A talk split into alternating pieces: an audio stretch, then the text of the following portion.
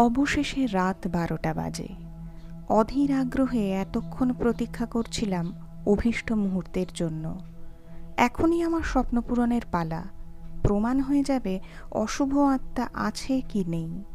আজও কি কিছু অতৃপ্ত আত্মা পরলোক গমন করতে না পেরে মধ্যলোকে ঘুরে বেড়ায় নিজের অভীষ্ট সিদ্ধির লক্ষ্যে?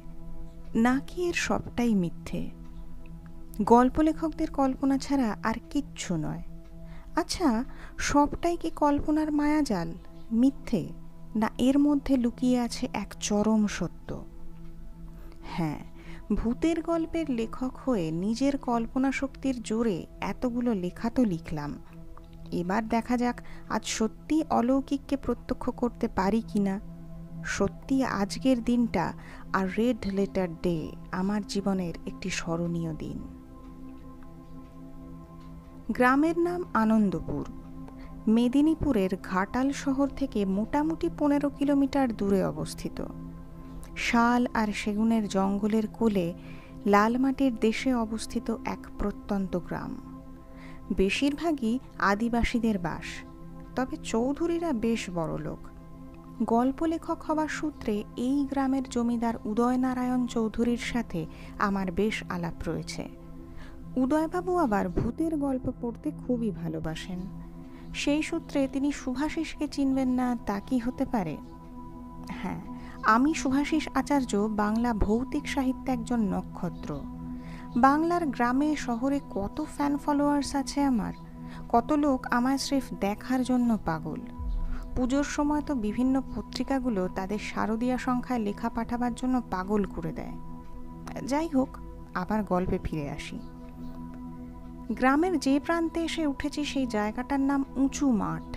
শুনেছি লর্ড কর্নওয়ালিসের চিরস্থায়ী বন্দোবস্তের সময় এখানে বহু নিরীহ কৃষক যখন কুখ্যাত সূর্যাস্ত আইন অনুসারে নির্দিষ্ট সময় কোম্পানির কাছে খাজনা দিতে অপারগ হতো, তখন তাদের জোর করে জমিদারের লেঠেলরা জীবন্ত অবস্থাতেই এই জমিতে পুঁতে ফেলত। শোনা যায়, তারা নাকি পিসাচে পরিণত হয়ে আজও জিঘাংসা পূরণের জন্য ঘুরে বেড়ায় রাতের অন্ধকারে, মূলত অমাবস্যা আর ভূত চতুর্দশীতে। এছাড়া কাছাকাছি আছে বাউর, সেখানে নাকি রাতের বেলা ঘুরে বেড়ায় আলেয়া। উদয়বাবুর কাছে শুনেছি কাছাকাছি জঙ্গলে নেকড়ে মানবের বসতি ও তাদের উপদ্রব। কবরখানায় রয়েছে মামদো আর শ্মশানের কাছে আশ্যাওরা গাছে সন্ধ্যা থেকেই পা ঝুলিয়ে বসে থাকে চুরেল আজও অন্ধকার নেমে এলে রক্ত টকবক করে ফুটছে, এরকম নবীন যুবকের সন্ধান করে বেড়ায় শাকচুন্নি বা শঙ্খিনী। আহা, এরকম একটা জায়গারই তো খোঁজ করছিলাম। উদয়বাবুকে অসংখ্য ধন্যবাদ। এখানে এত ভূত, এ যেন শোনায় সোহাগা, এত হন্টেড প্লেস যাদের নাম শুনলেই রক্ত জল হয়ে যায়। ঘুরে তো বেড়ালাম, কিন্তু সেখানে পেলাম না কিছুই। মুম্বাইয়ের মুকেশ মিলস থেকে রাজস্থানের ভানগড়। এক সেবার কারেক আর এ যেন পরম বৈষ্ণবের জন্য হাতের কাছেই বৃন্দাবন।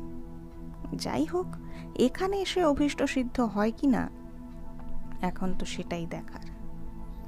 হ্যাঁ এবার একটু বলি। আমি এখানে এসেছি একটা এক্সপেরিমেন্ট করতে। ভূত আছে কি ভূত নেই? আর তার জন্য খুঁজতে বেরিয়েছি মধ্যরাতের অতিথি ব্লাডিমেরিকে ব্লাডিমেরি হ্যাঁ ঠিকই ধরেছেন। ব্রিটেন ও পশ্চিমী দুনিয়ার এক অভিশপ্ত প্রীতিনী, যাকে নিয়ে কত গল্প, কত উপকথা। এই ব্লাডিমেরিকে যার প্রেতাত্মা বলে অভিহিত করা হয়, সেই ইংল্যান্ডের রানী মেরি ছিলেন ইতিহাসের পাতায় এক ঘৃণ্য চরিত্র। কত পুরুষের সাথে অবৈধ সম্পর্কে লিপ্ত হয়ে যৌবনের স্বাদ মিটে গেলে নিজের নামে রটনা না রটার জন্য প্রেমাস্পদদের গুপ্ত হত্যা করেছেন? কতবার নিজের গর্ভপাত করিয়েছেন তার ঠিক নেই। কৃষ্ণাঙ্গদের ওপর তার অত্যাচার ছিল অবর্ণনীয়। কত যে বাইবেল গর্হিত কাজ করেছেন তার ইয়ত্তা নেই। এত সব পাপের বোঝার জন্য মুক্তি পায়নি তার আত্মা। তাই তার আত্মা অভিশপ্ত হয়ে ঘুরে বেড়াচ্ছে পৃথিবীর বুকে। সর্বত্র সেই আত্মার অবাধ বিচরণ। এই গল্প শুনেছিলাম সাত বছর আগে তোরসাদির কাছে, আর তখন থেকে ইচ্ছা ব্লাডি মেরিকে প্রত্যক্ষ করব। আজ রাতেই হয়তো উঁচু মাঠের বুকে পূরণ হতে চলেছে আমার স্বপ্ন। আজ শনিবার তাই অমাবস্যা। প্রেতাত্মাদের মহোৎসব করার দিন। বাইরে নিকশ কালো অন্ধকার। ঘরের আলো নিভিয়ে দিয়েছি। একটা মোমবাতি জেলে দাঁড়ালাম আয়নাটার সামনে। এসে ওটাকে ধুলি ধূসরিত দেখেছিলাম, আজই পরিষ্কার করেছি। এইবার তিনবার ব্লাডিমেরিকে ডাকতে হবে। Bloody Mary please come to me বলে। একবার ব্লাডিমেরিকে ডাকলাম। দূরে কোথাও একটা শেয়াল ডেকে উঠল। একপাল শেয়াল একসাথে ডেকে জাম বা প্রহরের সূচনা করে। তাই শেয়ালকে বলা হয় জাম ঘোষক। কিন্তু একটা শেয়ালকে একভাবে ডাকতে তো শুনিনি। আর ডাকটাও কেমন যেন অদ্ভুত, যেন হাড়ির মধ্যে মুখ রেখে ডাকছে। ভেসে এলো অজানা রাত জাগা পাখির ডাক। সত্যি অপার্থিব কিছু হচ্ছে কিনা জানি না।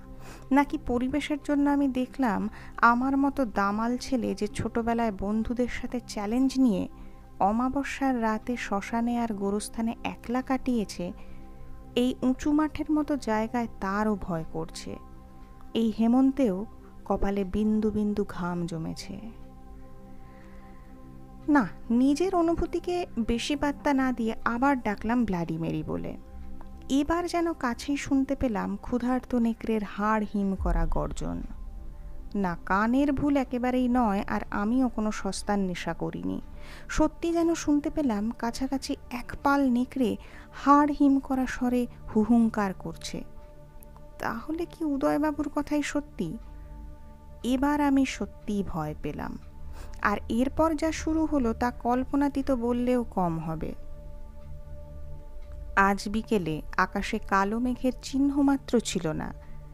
বাইরে শুনতে পেলাম ঝোড়ো হাওয়ার গোঁ গোঁ শব্দ, যেন সারা উঁচু মাঠ জুড়ে আঁধি বইছে। জানলা দিয়ে দেখা যাচ্ছে যে পরিষ্কার আকাশে নক্ষত্র উজ্জ্বলতা বিকিরণ করছে, আর কিছু উঠছেও না। আর গাছের পাতাগুলিও আশ্চর্য রকমভাবে স্থির, কিন্তু শুধুই শোঁ শোঁ শব্দ। কেমন একটা খটকা জাগলো মনে। যা ঘটে চলেছে কোনো কিছুই তো বাস্তবে সম্ভব নয়। ওদিকে মাঠেও পঞ্চাশ ষাটজন ছায়ামূর্তিকে দেখা যাচ্ছে। কেমন যেন অস্পষ্ট কুয়াশা দিয়ে ঘেরা আছে লোকগুলো। যেন বাতাসে ভেসে বেড়াচ্ছে। তারা যেন এই পোড়ো বাড়ি যেখানে আমি এসে উঠেছি, ভাসতে ভাসতে সেই দিকেই এগিয়ে আসছে। না, এবার সত্যি ভয় করছে। মোমবাতির শিখাটা কাঁপছে, যে কোনো মুহূর্তে নিভে যেতে পারে। ছায়াগুলো কাছে চলে এসেছে। একটা কথা আছে, মানুষের কৌতূহল অদম্য। অসীম কৌতূহল নিয়ে শেষবারের মতো ডাকলাম ব্লাডিমেরি বলে। আর তারপর যা হলো তা আমার কল্পনারও অতীত। হঠাৎই কোনো এক অজানা মন্ত্র বলে যেন অদৃশ্য হয়ে গেল মাঠের লোকগুলো। থেমে গেল নেকড়ের ক্রুদ্ধ গর্জন। আকাশ ভরে উঠল ঘন কালো মেঘে আর শুরু হলো প্রচণ্ড ঝড়। পাগলা হাওয়া দুর্দম গতিতে আছড়ে পড়তে লাগল বাড়িটার ওপর আর মোমবাতির নিভু নিভু আলোয় কাঁপতে কাঁপতে আমি আয়নায় দেখলাম এক ভয়ঙ্কর দৃশ্য। আয়নায় আমার মুখের বদলে আমি দেখতে পেলাম এক সাদা গাউন পরা স্ত্রীলোকের ক্ষত বিক্ষত হিংস্র অপার্থিব মুখচ্ছবি। সেই মুখের হিংস্রতা আর নারকীয় ভয়াবহতা বর্ণনা করা আমার সাধ্যাতীত। একটু পরেই দমকা হাওয়ায় নিভে গেল মোমবাতি। এখন শুধুই নিশ্ছেদ্য অন্ধকার। শুনতে পেলাম কেউ যেন দরজার কড়া নাড়ছে। খট খট খট। আমার ষষ্ঠেন্দ্রিয় আমায় জানান দিল, এসে গেছে সেই প্রতীক্ষিত ব্যক্তি। সেই বহু প্রতীক্ষিত মধ্যরাত্রের অতিথি, ব্লাডিমের।